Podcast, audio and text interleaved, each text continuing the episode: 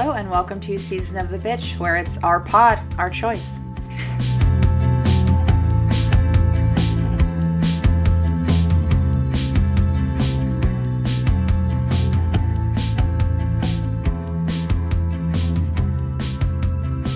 Today we have Zoe, Bianca, Julia, and Kellen.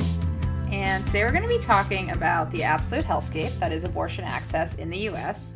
Uh, this episode came out of some frustrations that I've been having, as well as I think some of the other co hosts, um, about seeing people talk about what's happening with the Supreme Court and Roe v. Wade as like this end all be all for abortion access. Um, of course, we're being overturned would be like huge and catastrophic, um, especially like on a symbolic level, but there's so many ways in which access is already overturned, um, which primarily affects low income people and people of color, which we're going to get into more. Um, and there's a lot more to reproductive justice than just abortion access. So if you haven't listened to our history of gynecology episode, definitely recommend going back to that for more of the history surrounding um, gynecology and especially forced sterilization.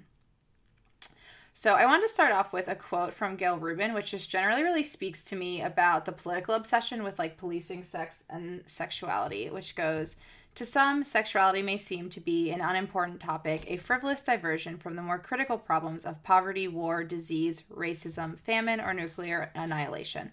But it is precisely at times such as these, when we live with the possibility of unthinkable destruction, that people are likely to become dangerously crazy about sexuality. Uh, yeah, I, I love the Gayle Rubin quote. I feel like she does a really good job of just like capturing how moral panics about sexuality work. Um, and I think I definitely recommend folks check out more of her work if they're interested in that. Um, Yeah, So I love the point. Oh, sorry. Just sorry. um, no, just today I was reading about like I've been reading about uh, the history of feminist critiques of marriage, but specifically how um, a lot of like male leftists historically, including like Lenin, including Mao, have been like, yeah, it's just that um, like women's issues and sexual politics are like kind of bourgeois and like individualistic, and there's this like just like general notion of that. So I really like how this um, quote speaks to like that not being true, obviously. Right, exactly. Um, so before we jump into kind of what abortion access is looking like in the US today, um, I just wanted to talk a little bit about the history here. Um, and a lot of this info that I'm going to share comes from the book Radical Reproductive Justice Foundation Theory, Practice, Critique, which is this really great extensive collection of some of the knowledge building work of a reproductive justice group that's called SisterSong Women of Color Health Collective. They're really important in the reproductive justice and access space. Um, I feel like people often talk about abortions like they're this sort of new modern thing, especially people who are anti abortion. Like it's kind of this new, like contemporary concern in our crazy modern world. Um, but abortions really aren't a new thing at all. Um, so historically, like pre 1900s, midwives and other mostly female healers in the US passed down sort of knowledge about traditional, uh, sorry, about natural abortion methods. Um, so these were usually shared in kind of like an oral tradition way outside of like universities and more traditional institutional knowledge structures. Um, for example, in pre colonial times, a lot of indigenous tribes had methods of abortion that included eating or smoking certain plants, including thistles. Um, and then later, enslaved people often had methods that they would use as well, um, including eating cotton root bark. Um, so, like part of the cotton plant that many enslaved people were forced to help grow also was used as an abortion method, which I find kind of interesting. Um, so this isn't to say abortion was like widely accepted or anything, but it was definitely a thing that happened historically. And mostly it was women and people with uteruses helping each other figure out how to deal with unwanted pregnancies.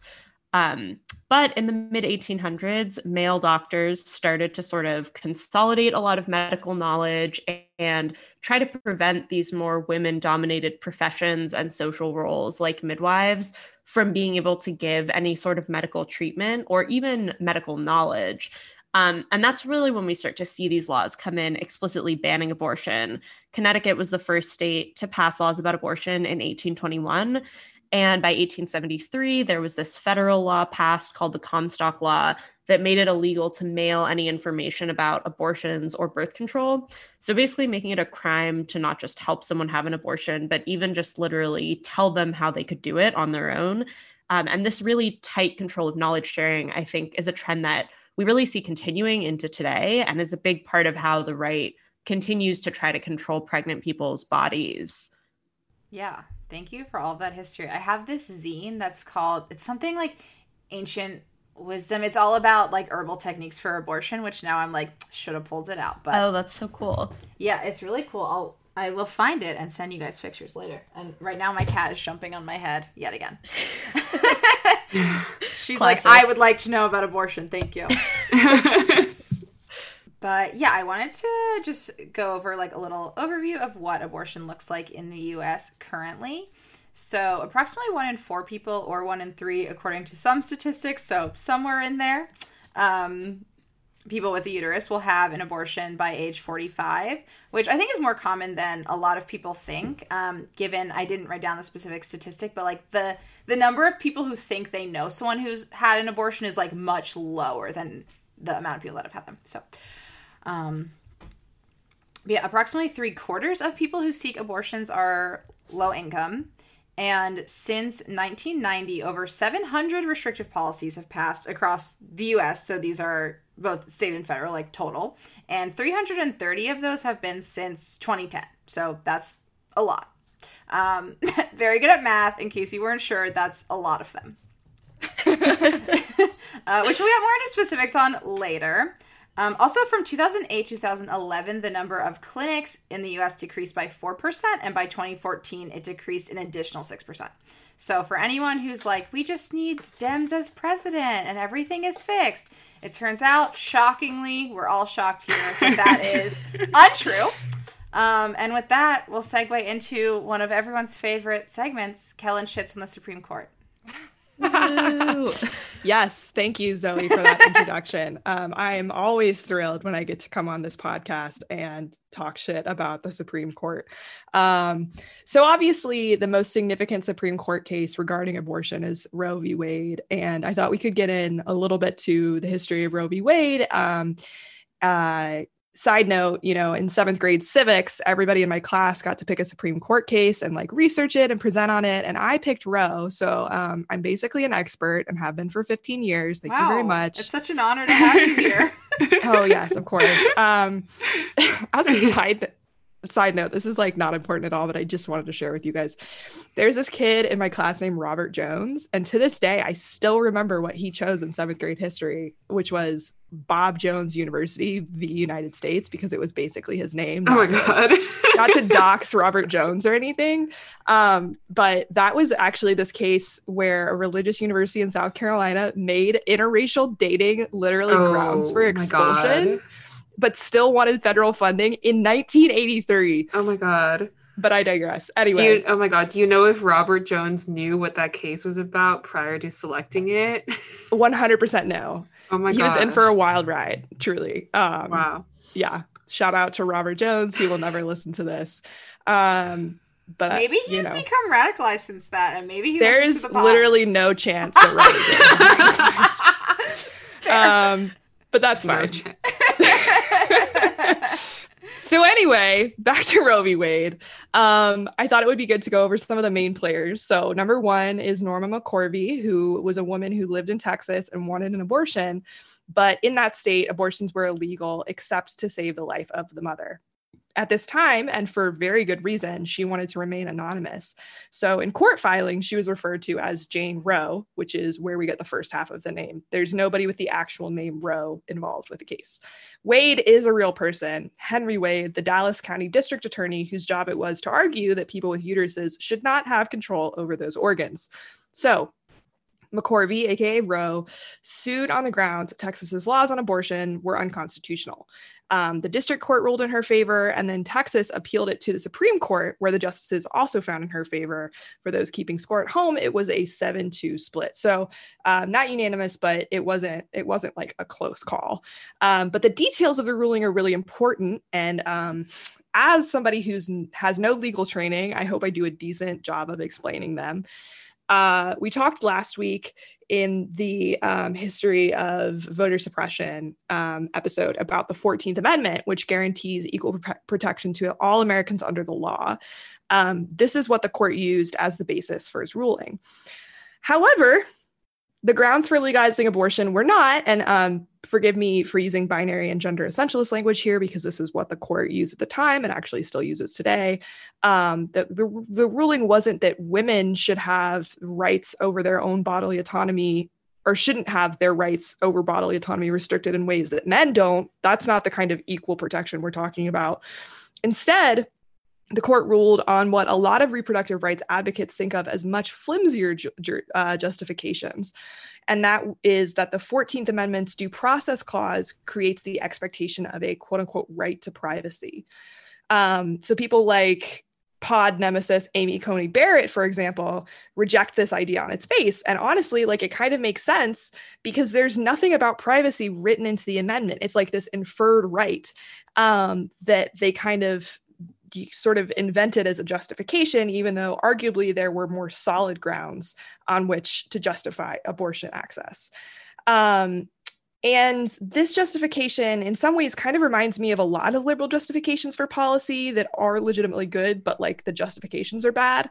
So, for example, it makes me think of like immigration. Maybe this is a stretch, but like liberals might support more forgiving or wider advanced um, Im- immigration policies, which like we on the left would see as good but they don't justify it on the basis that we would of something like borders are inherently inhumane or the idea that every human has worth and we have no right to build up walls and keep people out of our country built on stolen land.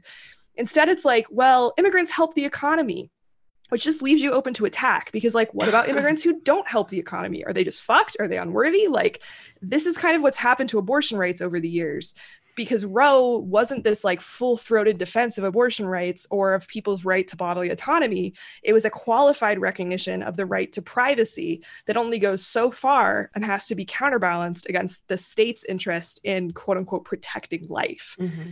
So, as we'll talk about, Roe has been rolled back over time in a bunch of ways that we'll get into, and it's been undermined in lots of different ways. Um, and it really is a shame that, like, the like rights of people with uteruses to determine like what they want to do with those uteruses is under the jurisdiction of something like the Supreme Court. Mm-hmm.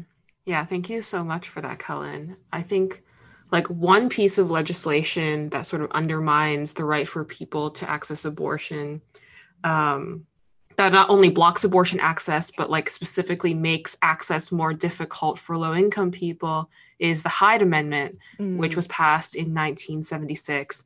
And it was named after its chief sponsor, Republican Congressperson Henry Hyde, who at the time was one of the most anti- uh, vocal anti abortion voices in Congress.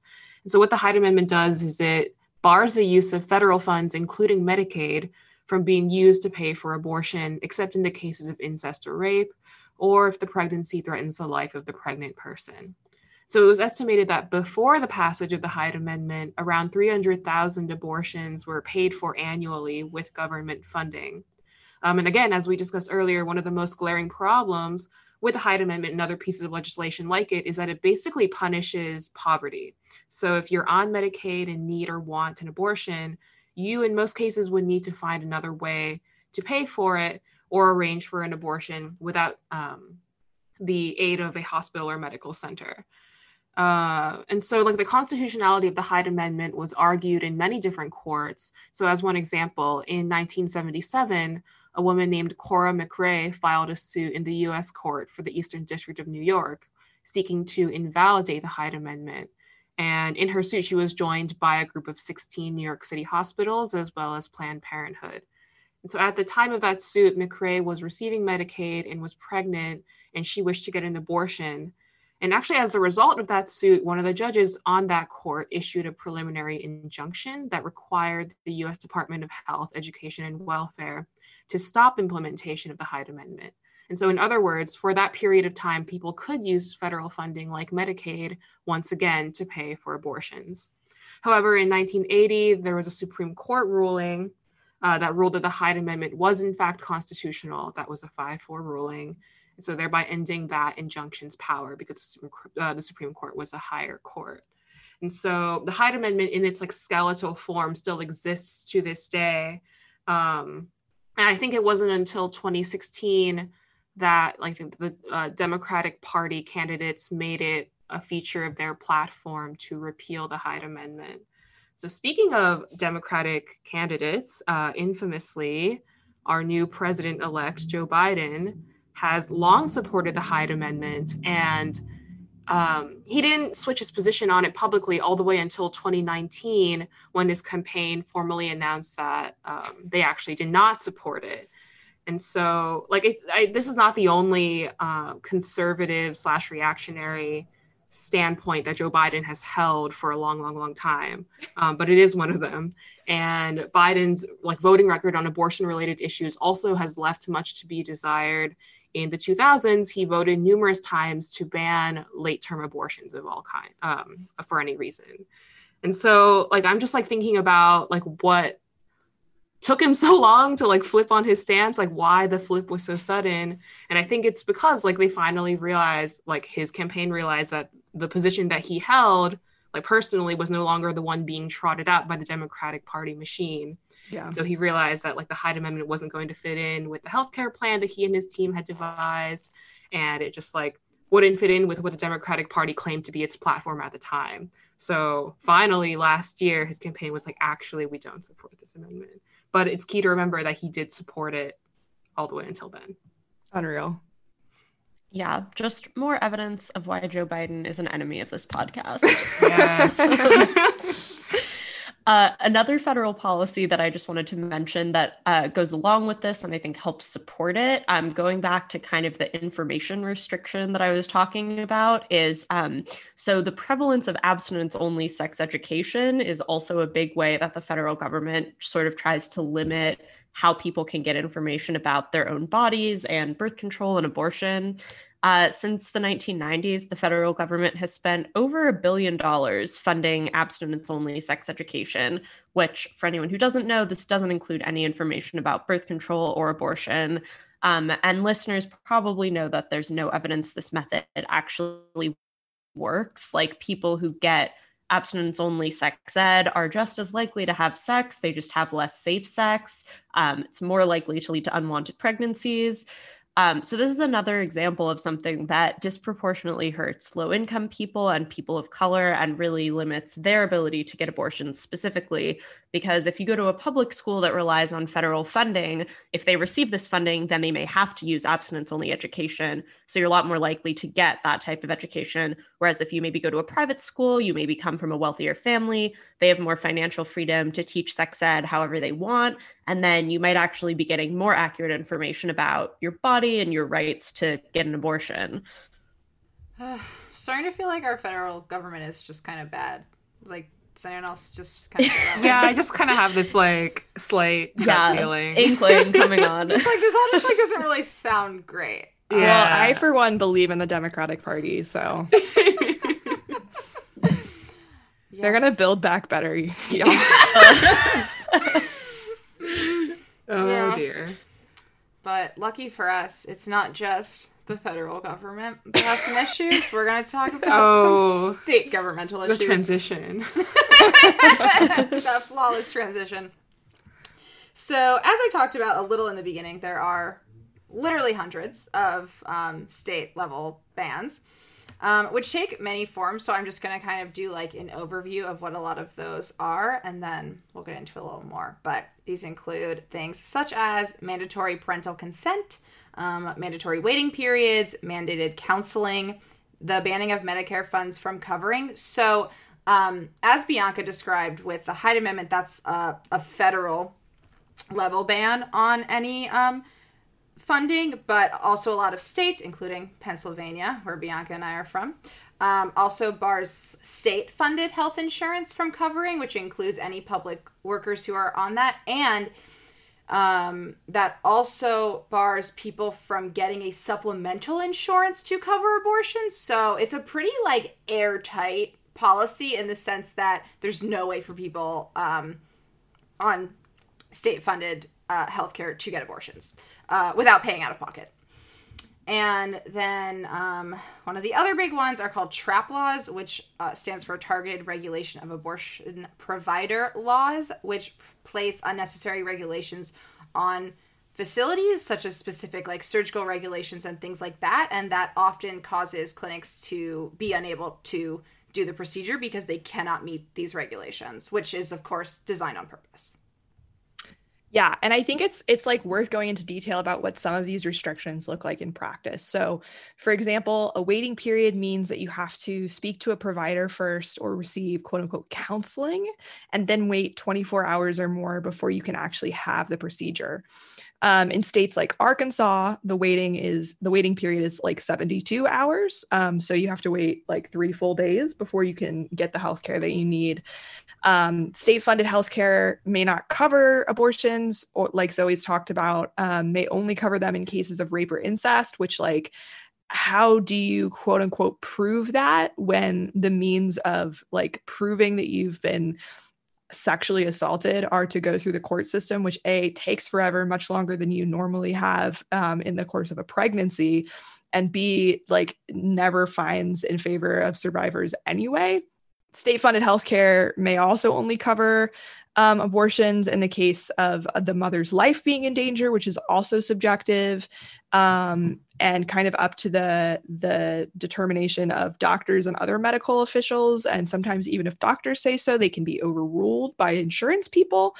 Um, multiple states have restrictions that don't allow abortions after around 20 weeks, which may sound like a long time, but remember that the Weeks Convention um, begins counting from a person's last period, not from the actual date of conception. And many people don't know they're pregnant until their second missed period, which means that you're up to um, at least eight weeks for a lot of people before they recognize the pregnancy. And in terms of the trap laws that Zoe's talking about, a lot of them are about admitting privileges. So, like, most doctors don't transfer um, patients to the hospital unless something is like gone terribly wrong. And some doctors have the ability who are doing things like you know massive surgeries their their patients go straight to the hospital like to sit in the hospital for days to recover um, my mom, for example, is a surgeon who does skin cancer removal and reconstruction. Her patients don't have to go to the hospital after that, they can go straight home. If you get an abortion, you don't have to convalesce in a hospital. However, what these trap laws, some of the things that these trap laws do is say that providers aren't allowed to give abortions unless they have what's called admitting privileges. And for hospitals to give you admitting privileges, it's like a whole bunch of bureaucratic stuff. It costs them money people who provide abortions don't have admitting privileges because there's no need for them. Like my mother, who works in a hospital system, literally within a hospital, doesn't have admitting privileges to like the OR, ER, or to the ER, um, or to the like convalescent ward because she doesn't need them, and she does cancer surgeries. So like the because the hospital's like you don't need to use you don't need to use these beds. We don't need to go through the red tape to do this. And so i'm just giving this as an example because like if somebody who does like cancer removal doesn't have admitting privileges people who do minimally invasive abortions certainly aren't going to have access. And a lot of them aren't attached to hospital systems the way that my mom even is. So it's like an additional basically it's it's meant to drive people out of business. And in many cases it succeeds yeah, I also just wanted to share some fun facts that if anyone ever tries to argue with you about these bans being in place because like it's dangerous or, you know, any like justifications which are almost always false when it comes to abortion bans. Mm-hmm. Um so and of course me as the sage on the pod is like let me explain to you how to argue with people about this if you have to. So i will. Um, so my first fact is that colonoscopies have a mortality rate that's 10 times higher than abortions. And of course none of these regulations are in place for colonoscopies um, and also, there is significantly less follow up. And this study was, I think, for six to eight weeks. So, uh, a six to eight week follow up. There were significantly more issues when it comes to wisdom teeth removal than abortion. So, not that we didn't already know this, but it just goes to show that these policies are solely about power and control. Any of the justification that's like about safety or like suddenly we care about women's safety is bullshit. Seems unlikely. mm. Seems a little fake. yeah. Also, and I think like Zoe has touched on this a bit, and other folks have already touched on this, but like absent pieces of legislation that explicitly block abortion access, there are also a lot of equally insidious things that aren't written into the law, but rather are sort of baked into the structures of states and cities that make access to abortion more difficult. So, in a lot of states, particularly more rural areas, the nearest place to get a medically induced abortion could be miles and miles away. Um, and other states have just one abortion center in the entire state. And that doesn't even take into consideration all of the bureaucratic elements, all the paperwork um, to successfully get an abortion. And so, if you add on the factor of like things that are not written into the law but are lo- logistically and structurally more difficult, it just exacerbates um, the issue of like lack of access. Right. Yeah. And there are there are places in um, the country where the nearest center for abortion is more than 10 hours away. Add to that mandatory wait periods, and you have a situation where you may have to drive an entire day and then stay in a hotel for several more days between your first appointment and your actual abortion. And then you might need a little bit of time before recovering for recovering before driving back home. So if we're like adding all this up, the whole trip could take upwards of a week, cost up to a couple of thousands of dollars in travel and medical fees fees in addition to taking several days off of work. If you have kids, especially if you're a single parent, you also have to figure out childcare for that week you might be gone. So, when you look at somebody who finds out they're pregnant at eight weeks, they may have at most three months to get a few thousand dollars, a week's worth of vacation days, and a very patient babysitter together to make an abortion happen. And for some people, that is just out of reach, which is the point. Yeah, totally. I wanted to recommend this movie called Unpregnant that I watched recently. I believe it's on HBO. Um, and I just, it's like a really good example of how a lot of these obstacles work. So, the basic premise is it's about a high school senior, and um, she is white and from like a pretty well to do background. So, those are my critiques of this film. However, what I think is valuable about it is that she's from a very Christian background and she gets pregnant um, and she wants an abortion. And her boyfriend is like trying to blackmail her about it. He doesn't want her to because he's trying to like get her to stay back with him. Her friends are like really stigmatizing, so she doesn't tell them. Um, but in the state she lives, she's in Missouri. They she has to have parental consent, um, which she cannot get because her parents are evangelical Christians. So she figures out that like the nearest abortion clinic is like three states away, um, and she has to like all this money. She ends up like having to pawn something, which I won't tell what it is because it's a spoiler. But it's just like this whole to do of her like getting to this appointment, and it just shows like how all of these things like really compound um, on like just how many obstacles she had of like she can't go to her parents. So also that affects like being able to maybe access money.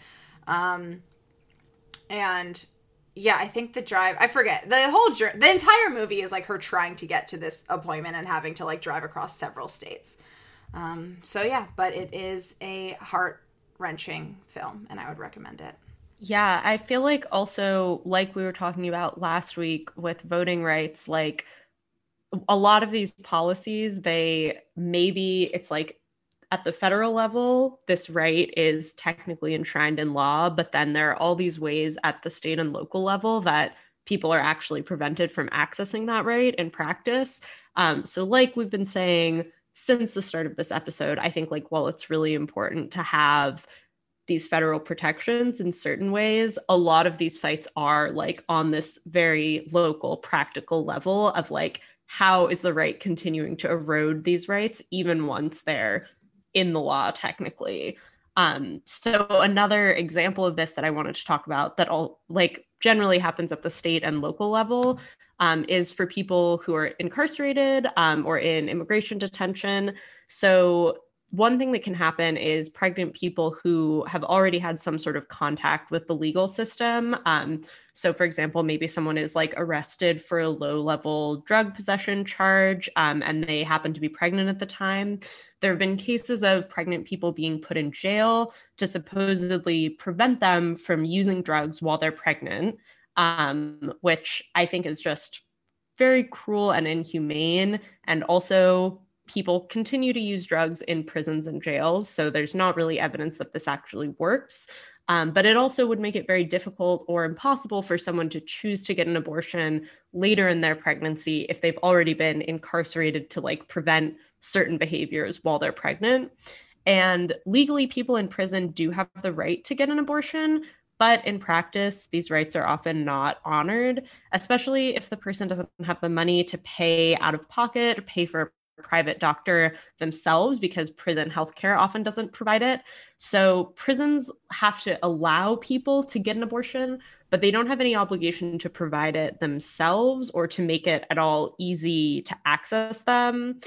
Abortions are actually considered an elective procedure, which basically means they can be like the prison can delay them for basically any reason. Um, like i don't know if they claim that you like did something wrong you broke some sort of rule in the jail they can delay your ability to get access to this procedure um, or in some cases deny it entirely and folks have probably heard about this but there have also been a lot of cases of people in immigration detention being denied even this sort of minimal right to like pay to access your own abortion so they're essentially being forced to experience an unwanted pregnancy and birth while incarcerated, um, which is obviously very fucked up and just another way that the state tries to exercise control over the most marginalized pregnant people in our society. Ugh, bad. It's bad, you know? Yeah, so true. But uh, speaking of things that are bad, I wanted to also talk about how COVID has been affecting abortion access because can you even have an episode without talking about COVID anymore? You cannot. No, you can't. you really can't. No. So, shockingly, COVID also has been affecting access. Um, a lot of service providers have had to close, but even when they remain open, um, because many have closed, there's increased travel restrictions, um, social distancing measures, job losses, and shortages of the medication that's used for medication abortions. Um, and then go- going back to the Gayle Rubin quote I read in the beginning, um, I think this really ties in what she was getting at there. Several states, including Texas and Ohio, did attempt to use COVID as an excuse to ban all abortions by saying that they were non essential medical procedures.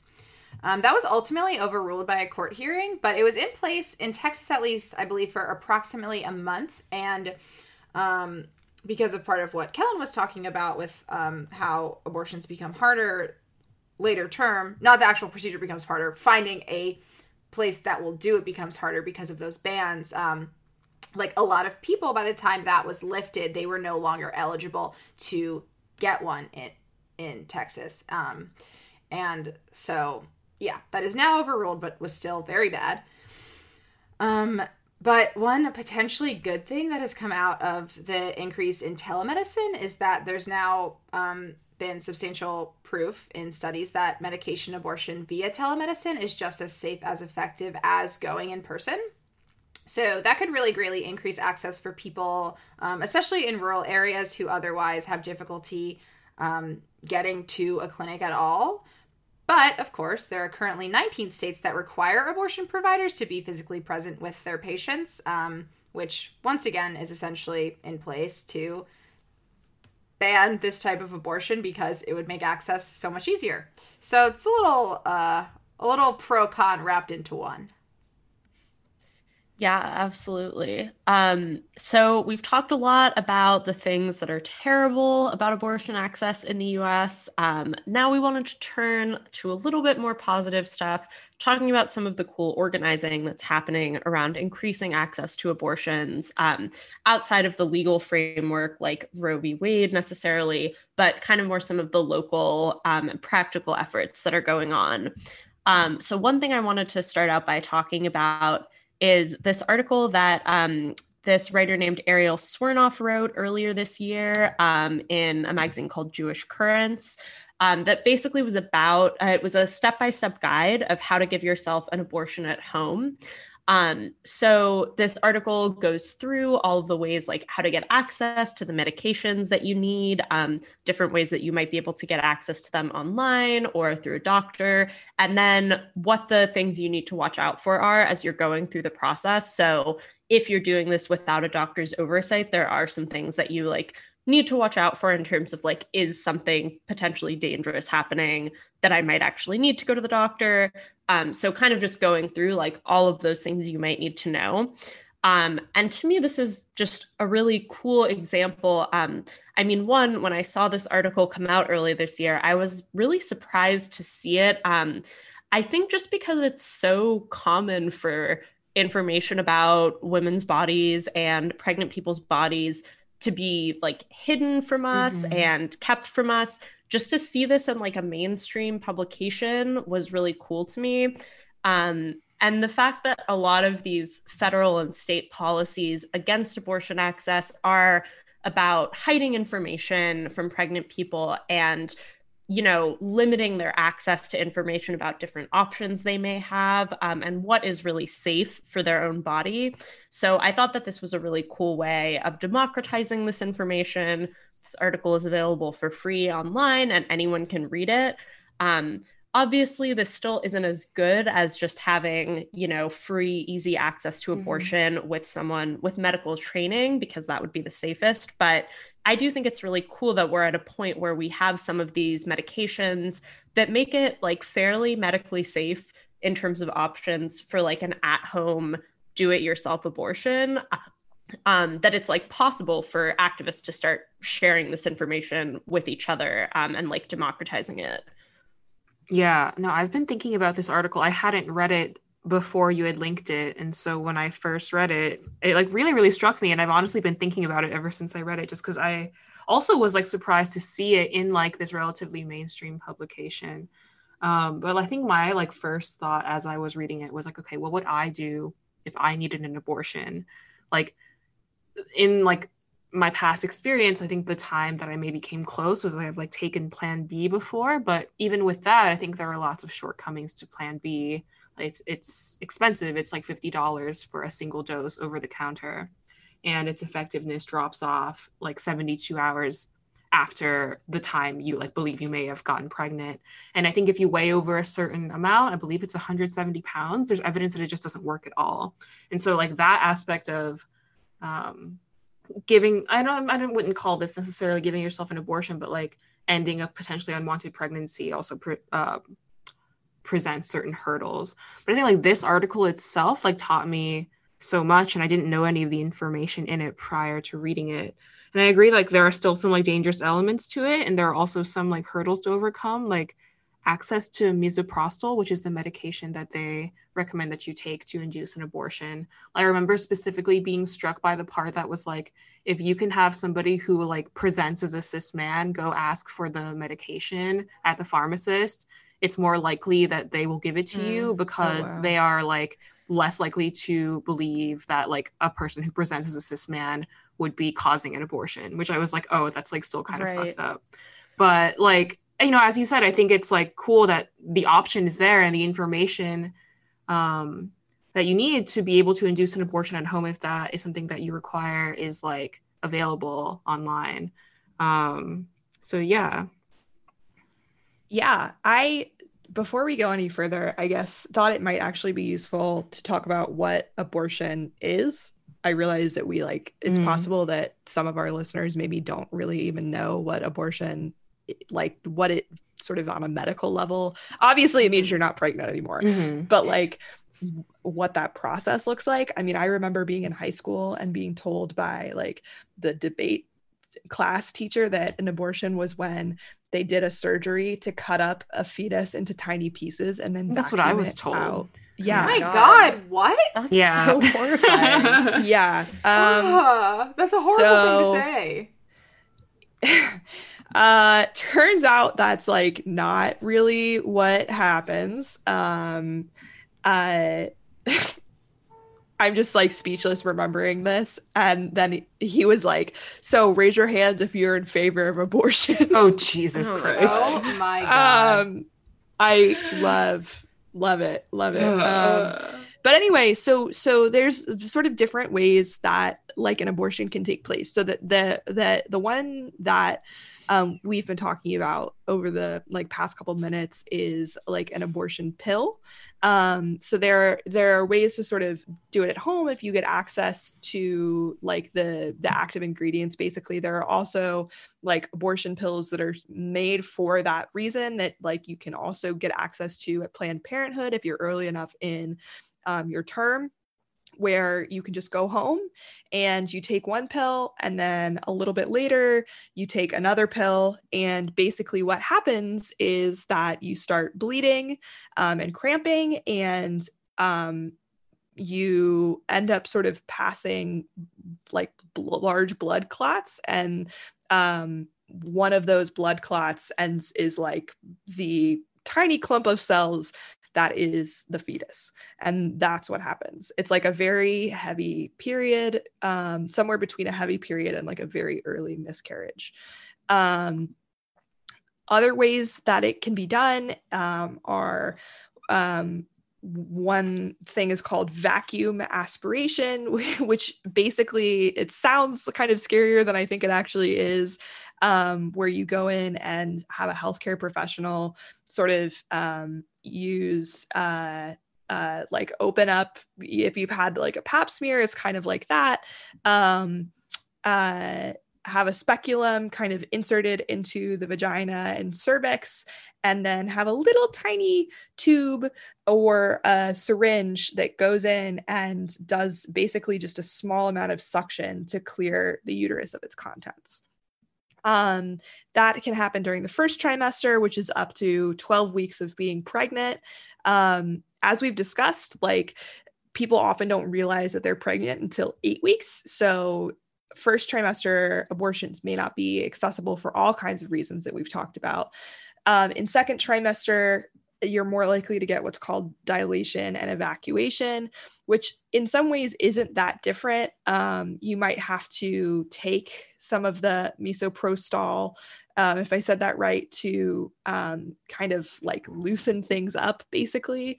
Um, and then you'll do the same thing. You'll have you'll have the um, you know tool kind of like open stuff up down there um, and then have a little bit of vacuum suction and also basically use medical tools to sort of scrape the inside of your uterus. You usually get some anesthesia so it's not as painful as that kind of sounds um, and that's it.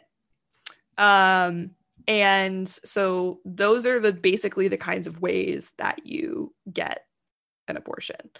Um, and I realized, like, going into this episode, that I didn't know the sort of finer medical points of what that stuff looked like. I knew about the pill version, but I didn't know the sort of ins and outs of a medical abortion, of a sort of more, it's not enough surgical, but um, the version where you go in and get that done. So, yeah, so that's sort of what it looks like. But in terms of other ways of getting involved in organizing, a big one is giving to abortion funds or getting active in abortion funds, which is basically um, they're exactly what they sound like groups of people who take in money and use it to secure abortions and then also like secure housing and transportation especially for people who may not have access to those things or may not have the money to pay for them on their own because obviously those are really important for people who are in places like Mississippi where again you may have to travel 10 to 15 hours to get the kinds of care that you need yeah, um, and one example of a group people can check out um, to find out more is the National Network of Abortion Funds. Um, so, this is a good resource that sort of compiles a lot of different abortion funds across the country. So, either if you need help accessing an abortion or paying for it, or if you're looking to donate to help others access abortions, that's a good resource to check out. Um, I also wanted to talk a little bit about some groups that are helping people access abortions. Um, these things, such as like providing housing and transportation, that a lot of folks might, have trouble accessing, especially if they need to go to a different state. Um, so, as we've started to see the rollback that we've been talking about of some of the protections of Roe v. Wade, and many states where it's difficult to impossible to access an abortion, depending on your circumstances. There are these activist groups that are starting to help people travel to other states to get abortions um, and also find a place to stay while they're there, um, including so there's like different networks of folks who are like volunteers who will let people stay in their home um, while they're visiting this other state in order to have the procedure. So, if you're in New York, there's a group called the Haven Coalition. That's a great organization doing this work to check out. Um, the Brigid Alliance is one that works with both people who are traveling to New York and also places in the Western US, so Colorado and New Mexico as well. And in the Midwest, there's the Midwest Access Coalition. So these are all pretty locally based groups that are really trying to help folks who live in or near these areas who are having trouble paying for traveling to an abortion um, and like all of the attendant costs of transportation and housing. Uh, obviously, these groups aren't a solution to anti abortion legislation, and they don't see themselves that way. But this is definitely a form of harm reduction to try to help people, particularly low income people who wouldn't necessarily otherwise be able to access abortions affordably when they need to. Another form of like activism that I know people, activism and organizing that I know people who've been engaged in is um, centers around crisis pregnancy centers and like handing out flyers and trying to be at those places to redirect people who don't know better than to go to them. And if you're wondering what crisis pregnancy centers are, they're places that are set up a lot of times by religious groups or right wing groups that masquerade as like Planned Parenthood esque sort of centers, but are really there entirely to convince people not to get abortions. Mm. So if you go to a quote unquote crisis pregnancy center, the people that are there are trained to tell you to, to talk to you as though they're giving you all of the options and just helping you make a choice that's best for you. But in reality, what they're doing is they're telling you about all the terrible things that will happen if you get an abortion. So, you know, it might be they might tell you that it's medically risky, or they might tell you that, you know, they might go into the, I don't know if any of y'all saw Juno, but like, I'm sure y'all saw Juno. I don't know why I said it like that. Uh, I don't know if any of y'all, all of I, I did not. I did not. oh my god. Okay. Well, first of all, I was obsessed. I have homework. It's very problematic, but I was obsessed. I was also obsessed, Zoe. I feel like we were the rate. We were like high school when I think Juno I was definitely out. in middle school or something. Yeah, I was like, like 14. Michael Cera, and Ellen Page were like my two crushes. It was just yeah. the the mm. soundtrack of Juno is really good though, I will say. It is good. It's a good okay. soundtrack. Yeah. Well, I have yes. a lot of time inside, so Oh yeah. Movie, I'll put it on my list. It does get weird though. Like okay. just content warning, it gets weird. I also don't know how well the like humor has aged, but I thought a lot of it was super funny um, at the at that time. And also, I did not have a crush on Ellen Page, but I did have a huge crush on her best friend in the movie. I love that for us. Yeah, we could have wow. double dated. We could have. um, but in Juno, there's this Juno. Uh, no, not to spoil the movie for people, but Juno gets pregnant, and um, in the movie she goes to have an abortion and there's this um, one of her classmates is like protesting outside the um, doing like a, a one person protest outside the abortion center and it talks about how Juno's fetus probably has like fingernails and has a heartbeat at that point. And like that's the kind of information that you get at like crisis pregnancy centers. Oh, it's like all the right wing sort of talking points, but slightly more subtle than what you would have seen in Juno or what you might see at like a March for Life. Um, because these people are not angry, they're really nice and like act like they're there to help you. But the entire point is that they're funded by like right wing and conservative Christian groups and intended specifically to convince people not to people who are pregnant not to get abortions. Um, and so, one thing to be really careful about when, for example, if you are like in a in a position where you want to get an abortion, to unfortunately you have to do some pretty serious research to make sure that you know where you're going is actually a place that gives abortions and not just a counseling center um, because those are really, really numerous, unfortunately, especially in places where there aren't that many. But there are still like crisis pregnancy centers in New York City. Like it's it's all over the country. Um, anyway, one thing that I know that um, for example, some DSA chapters have done is to organize around crisis pregnancy centers and either try to get them shut down or like hand out information to people who are going inside to make sure that they know what they're getting mm. into um, and so that's like another realm of advocacy that a person can get into um, is like these really disastrous like uh, uh, centers that exists again only to push people away from abortion. Yeah, there is also one of those in the movie that I mentioned earlier, Unpregnant. So has it all. Everything you need to know about abortion you can learn from Juno from teen movies and this episode. And the, yeah, no, this episode is a much better. Uh, much better I have to say. Yeah. Any other thoughts on abortion? Uh, it's good. We should allow it. yeah. Perfect.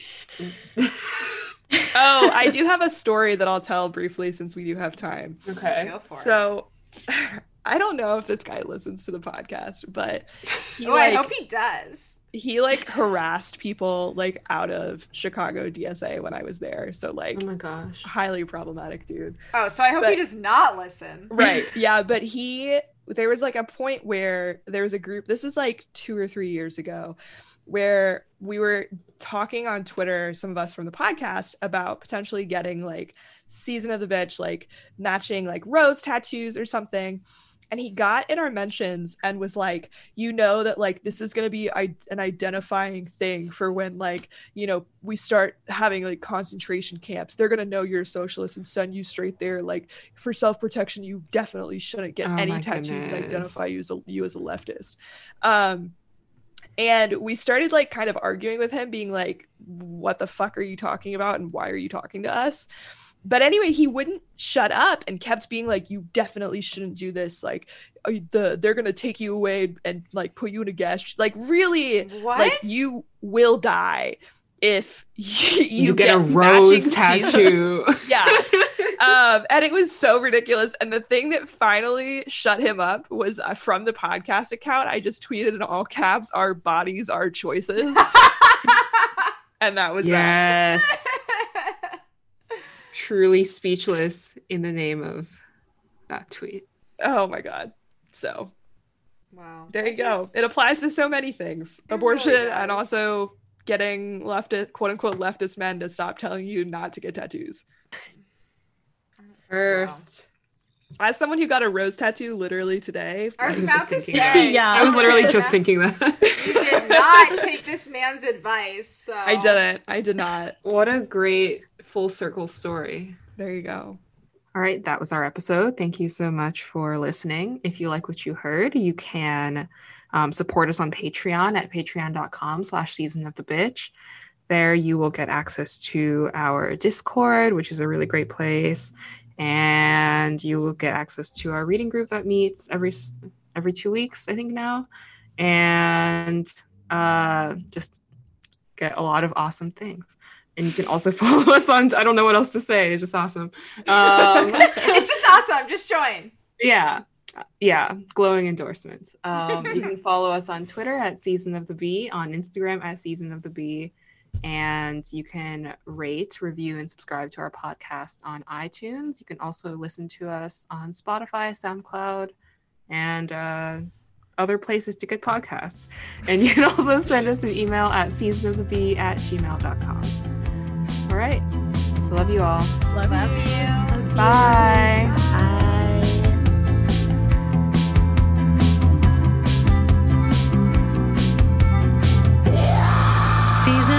Bitch.